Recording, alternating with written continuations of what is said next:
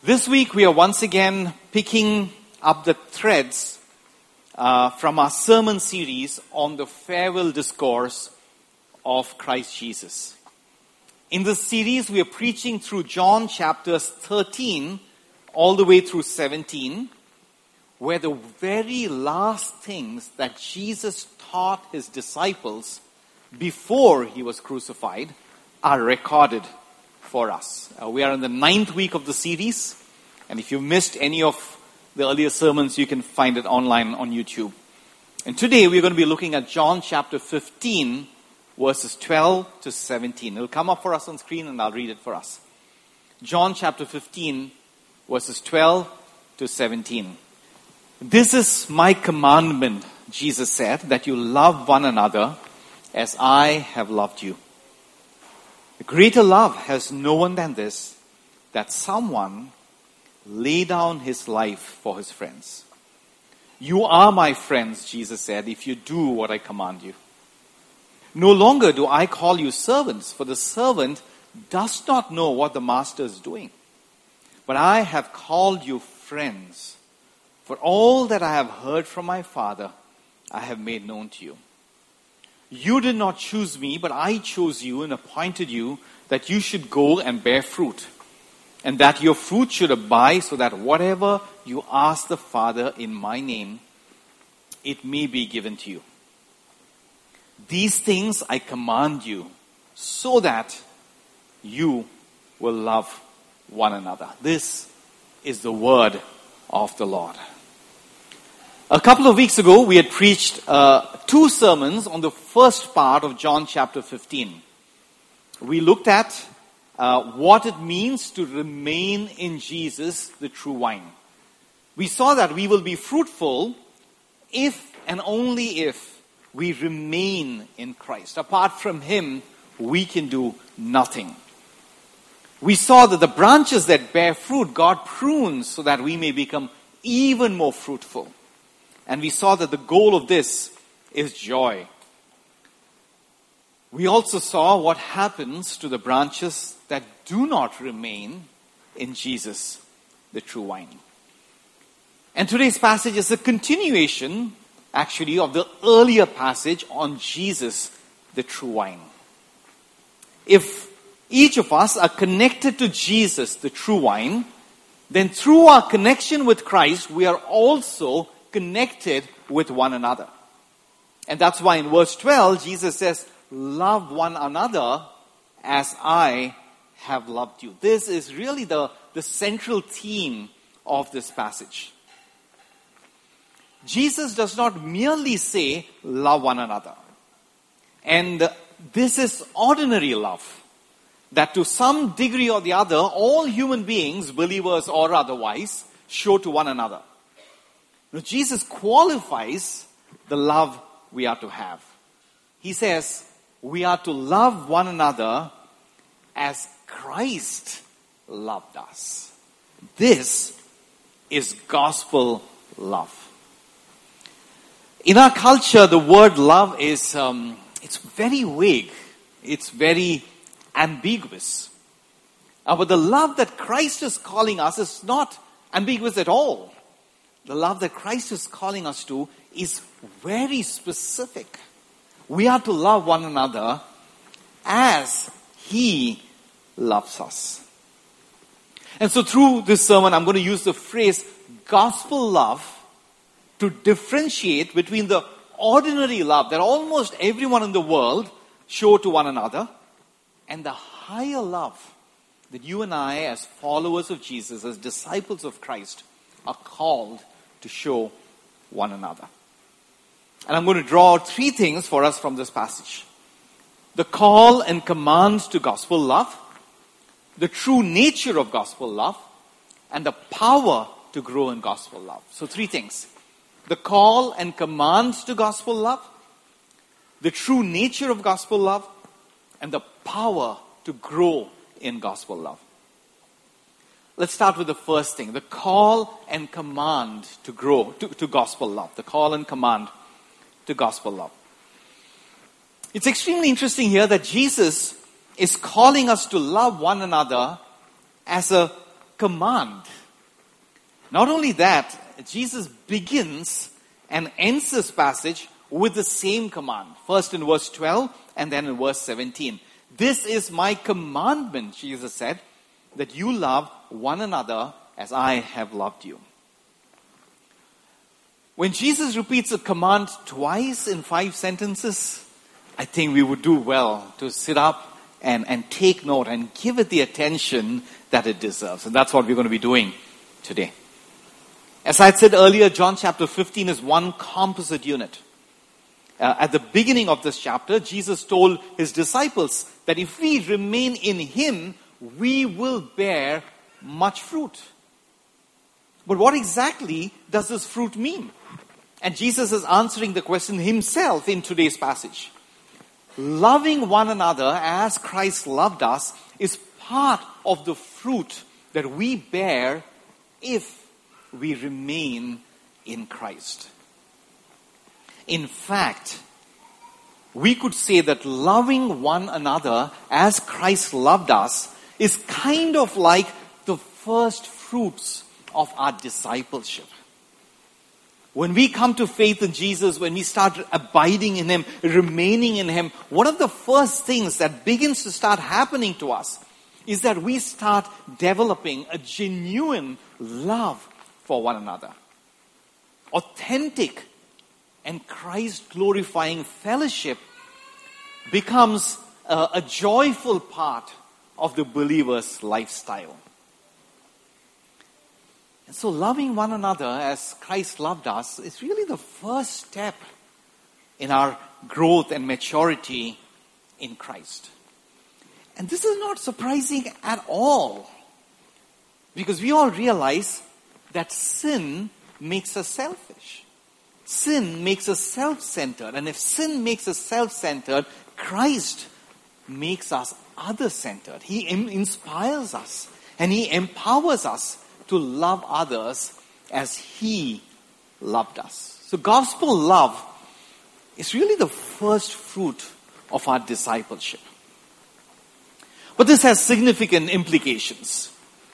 This means that at the very least, our baseline love, our minimum threshold of love for one another uh, in the community, in the local church, has to be significantly greater than the love that people in other non Christ communities have for each other. You know, in God's common grace, all communities, people in all communities love one another. Love for one another is not an exceptional Christian quality. It is common grace given to all people, Christian or otherwise. But in the community of Christ, brothers and sisters in Christ, our love for one another must be as Christ loved us. And if you remember, Jesus had talked about this earlier as well in the farewell discourse. We looked at it in one of our earlier sermons from John chapter 13, verses 34 to 35. A new commandment I give to you, Jesus said, that you love one another.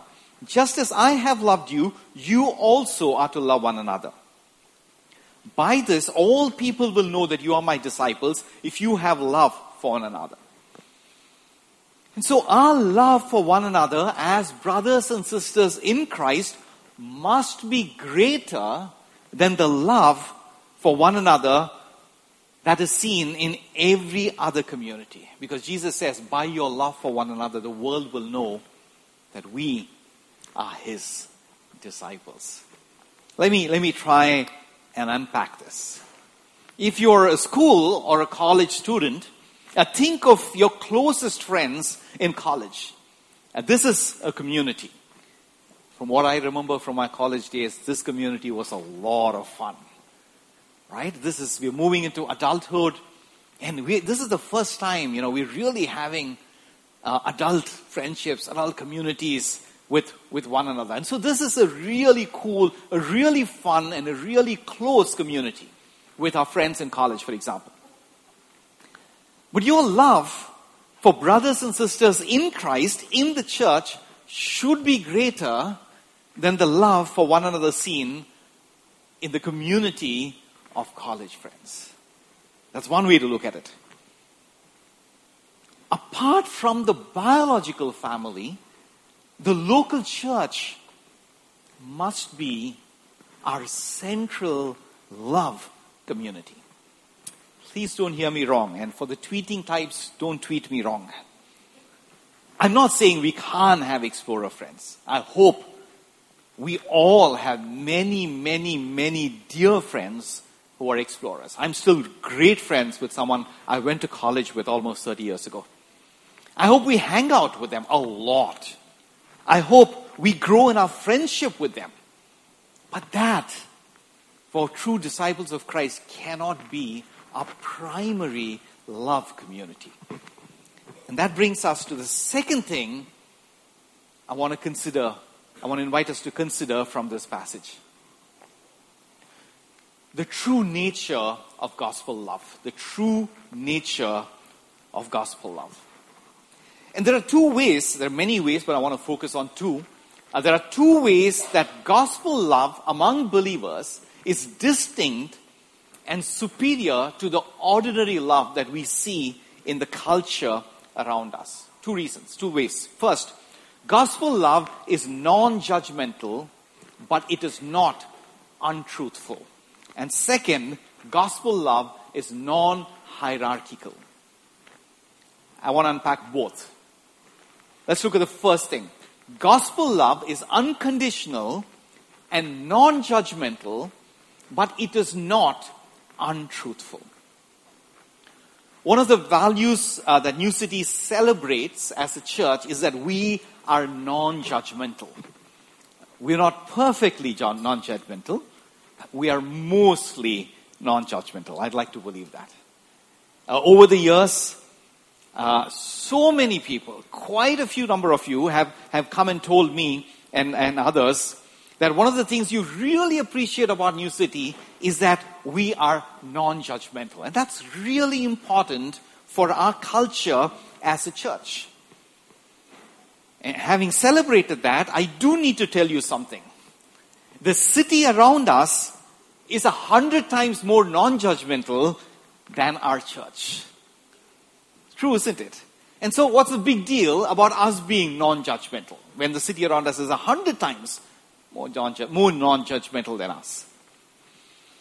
You see, there, there is a difference. The city around us, the culture around us, doesn't really care what you do as long as you don't harm anyone. Mumbai as a city is very open, it's very broad minded. You can mostly be whatever you want to be, you can mostly do whatever you want to do. The city will not judge you. And this kind of a non judgmental response is not love, it is apathy, it is indifference. indifference. So, merely being non judgmental is not love. So, let me, let me just move from the city at a broad level and get this down really specific. Let's talk about all of our dear, dear friends outside of the church. Unlike the city, your explorer friends, friends who are not followers of Jesus, they're not indifferent to you. Of course, they love you. And of course, they will never judge you. Your friends in college will not judge you if you smoke up or date a non Christian or, or sleep around. They will not judge you. Your colleagues at work will not judge you if you cut corners uh, to close a deal or to finish a project. Everybody does that in the culture around us. And so, such closely knit non gospel communities are not indifferent, they do love each other, but they are also often not truthful to one another. What makes gospel love? What makes gospel community? What makes the non judgmental culture in a church? What makes this distinct and refreshing and radical and powerful is that Christian love, gospel love, is non judgmental and it speaks the truth in love always. Both together. We are non judgmental, but we are not untruthful. we will speak, we should speak the truth to one another in love. This is true gospel love. If one of you are, is, for example, is drifting away from Christ, distracted by work or, or with, with a hobby or, or something else, or if you're just distracted with the indulgences of the world or the anxieties and the worries of the world, and if you're just drifting away, you're getting disinterested in Christ, you're getting disinterested in the church, we will not judge you or condemn you. We will not make you feel guilty. The church will not make you feel guilty. When I say the church, I mean one another, each other. We are the church. The church will not make you, make you feel guilty and ashamed. We are non judgmental in that sense. But we will lovingly encourage you. We will lovingly encourage one another to remember that only Christ is worthy more than all of these things. We will lovingly walk with one another to help us remember that nothing in our lives is more important than Jesus. And so, gospel love and gospel community is unconditional and non judgmental, but in gospel community, we must always speak the truth to one another in love and gentleness. I'm going to be speaking uh, quite frankly here. I guess that's why I need a sip of water. You know, this is an area that many of us in New City, we really need to grow in. You know, over the last year, year and a half, as we've grown as a church, Ajay and I, we've seen a lot of friendships growing. Uh, we've seen people connect with each other in, in wonderful ways. We've seen people hang out with each other.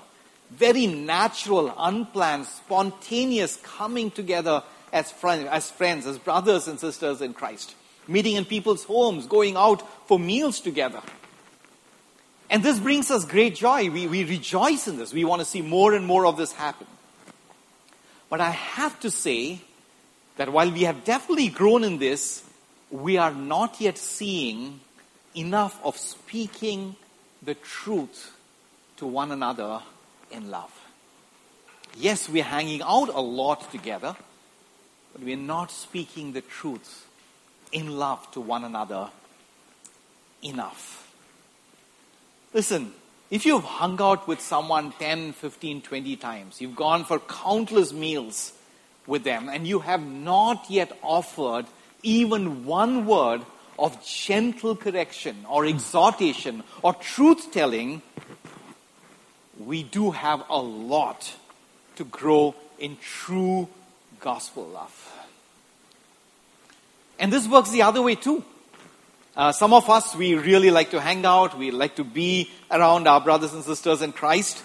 But if someone corrects us in truth and in love, we tend to shut that person off. We kind of withdraw we feel that this person has kind of crossed a limit. It's my life. They, they don't have permission to, to come in. And the opposite of that is also true. True gospel love is not only about correcting others in love, true gospel love is also about receiving correction from one another humbly.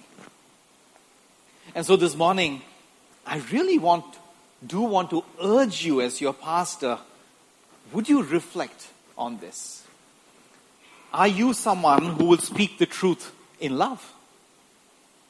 Are you and, and will you receive the truth spoken to you in love?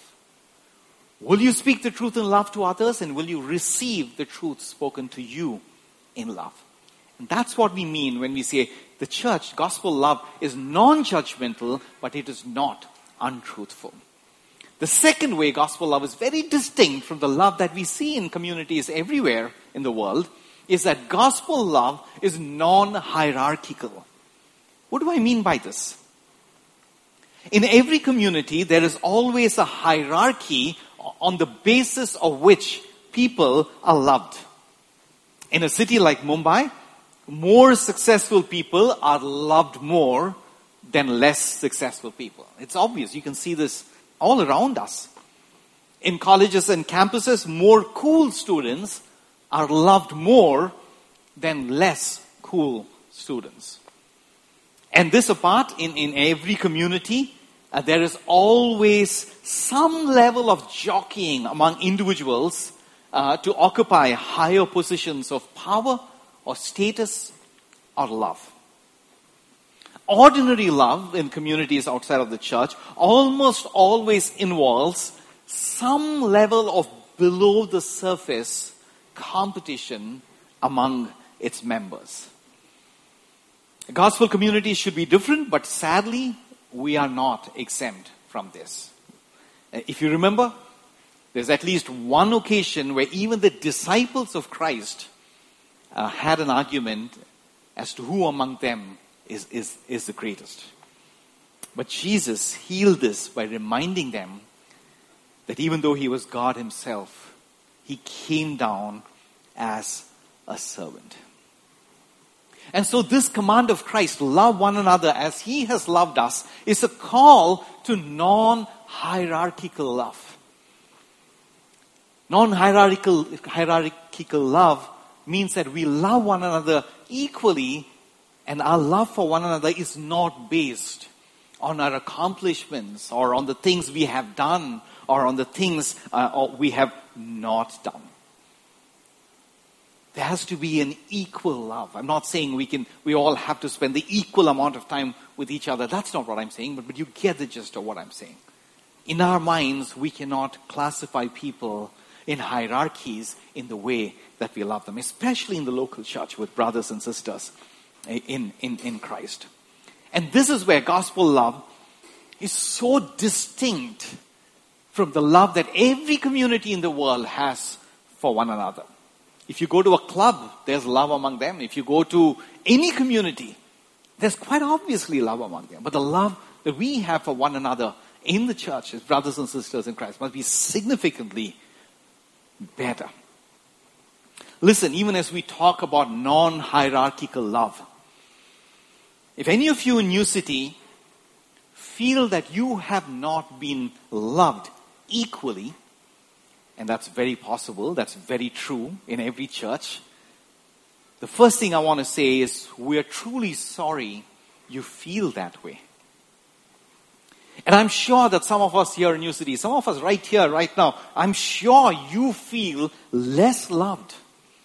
We are not a perfect church. We will, we will remain imperfect till Christ comes again. And so I'm sure there are people right here among you today who feel that you're less loved in New City. So I am truly sorry. We are truly sorry if you feel you're loved less in New City. And I hope that will change as we grow and mature together in Christ Jesus.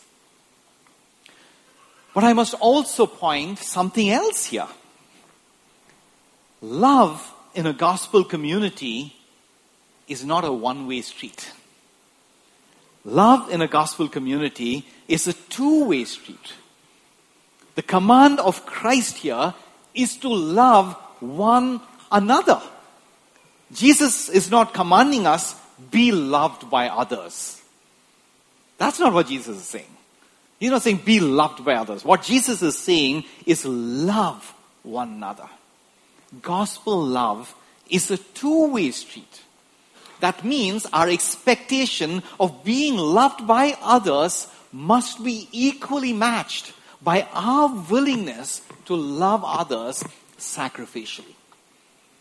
If we miss this one another aspect of love, we will never feel adequately loved in any community, in any church. All that said, loving one another as Christ loved us is a high calling. Humanly speaking, this is a difficult calling. Humanly, I would even say this is an impossible calling. And this brings us to the third and the last thing I wanted to draw out for us from this passage the power to grow in gospel love. The power to grow in gospel love. Two times, first at the beginning of this passage and then at the end of it, Jesus is commanding us to love one another. You know, this can be a little disconcerting at two levels. when Jesus commands us, he orders us to love one another. And this, this should kind of make us wonder at two levels. First, love should flow from our heart, right? How can someone order us to love? You, you can't really force anyone to love others. It has to come from the heart. So why is Jesus then commanding others? Second, Jesus in the New, New Testament is all about faith and grace, right? So isn't a command like this moving away from grace? If this is a command, love one another as Christ loved us, if this is a command, doesn't it become just like any other Old Testament command, which, which we can never fulfill by ourselves in our own strength? Both of these may be confusing, but if you really understand what Jesus is telling us in this passage, it's not confusing at all. It's quite beautiful. In verse 12, I'm just going to walk us through that part uh, of the passage. In verse 12, Jesus is giving us this command. And then in verses 13 to 15, Jesus is showing us the power to live out this command to love one another. Verse 12, this is my commandment that you love one another as I have, I have loved you. That's the commandment. And next, Jesus is showing us the power to live out this command. Verse 13 onwards. Greater love has no one than this, that someone should lay his life down for his friends. You are my friends, Jesus said, if you do what I command. No longer do I call you servants, for the servants do not know what the master is doing, but I have called you friends. For all that I have heard from you, my Father, I have made known to you. This is simple and it is beautiful. Let me summarize in one sentence what Jesus is saying here. Jesus is saying, Obey my commandments, not because you are my servants, but because you are my friends. Obey my command to love one another, not because you are my servants, but because you are my friends. Jesus is not calling us to a fear driven command keeping as servants. Instead, Jesus is calling us to love, inspired, joyful command living, joyful living, and not as a command. Jesus is not calling us to command keeping as servants, Jesus is calling us to joyful command living as his friends. This is not about obeying the law. This is about loving Christ our Savior. And out of that love and faith, being empowered to obey every command. And so the power to love one another as Christ loved us comes from our friendship with Jesus. John 15, verse 5 If we remain in Christ, we will bear much fruit. Apart from Him, we can do nothing. This remaining in Christ is really talking about our friendship with Christ. And verse 13 Greater love has no one than this, that someone lay down his life for his friends. Christ laid down his life for us so that we could be friends with him. As I look back at uh, all the years of my life, as I look back, I'm able to see that all my life I have been striving to make friends. As a child, you know, five, six years old, I very distinctly remember trying very hard to become friends with the strongest boys in class because I was really weak as, as a child, not strong at all. In high school, I remember trying very hard to become friends with, with the pretty girls and the cool guys in class. In college, I remember really working hard to become friends with that one guy in the entire college who drove a swank car to college every day. in my early days as a journalist, I remember trying very hard to become friends with other journalists who asked the best questions at press conferences. As I grew in my career, I worked really, really hard to become friends with some of the best editors in the country and abroad. And as I transitioned into ministry, I began to see myself wanting and working hard to become friends with the most gifted preachers and the most successful pastors. In all my life, 50 years, I have almost always only looked for friends who are better than me.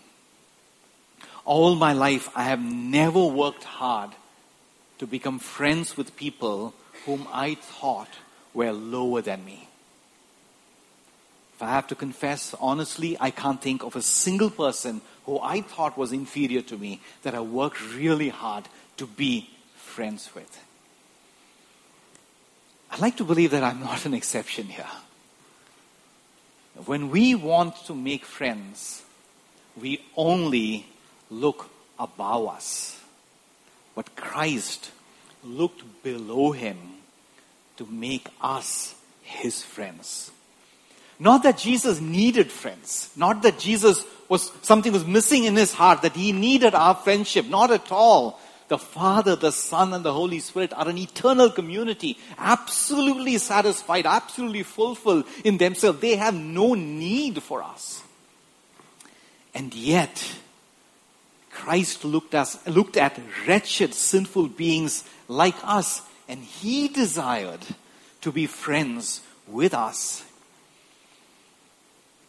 But this friendship wasn't easy. We are tainted with sin, and so Christ had to die on the cross, bearing the punishment for our sins.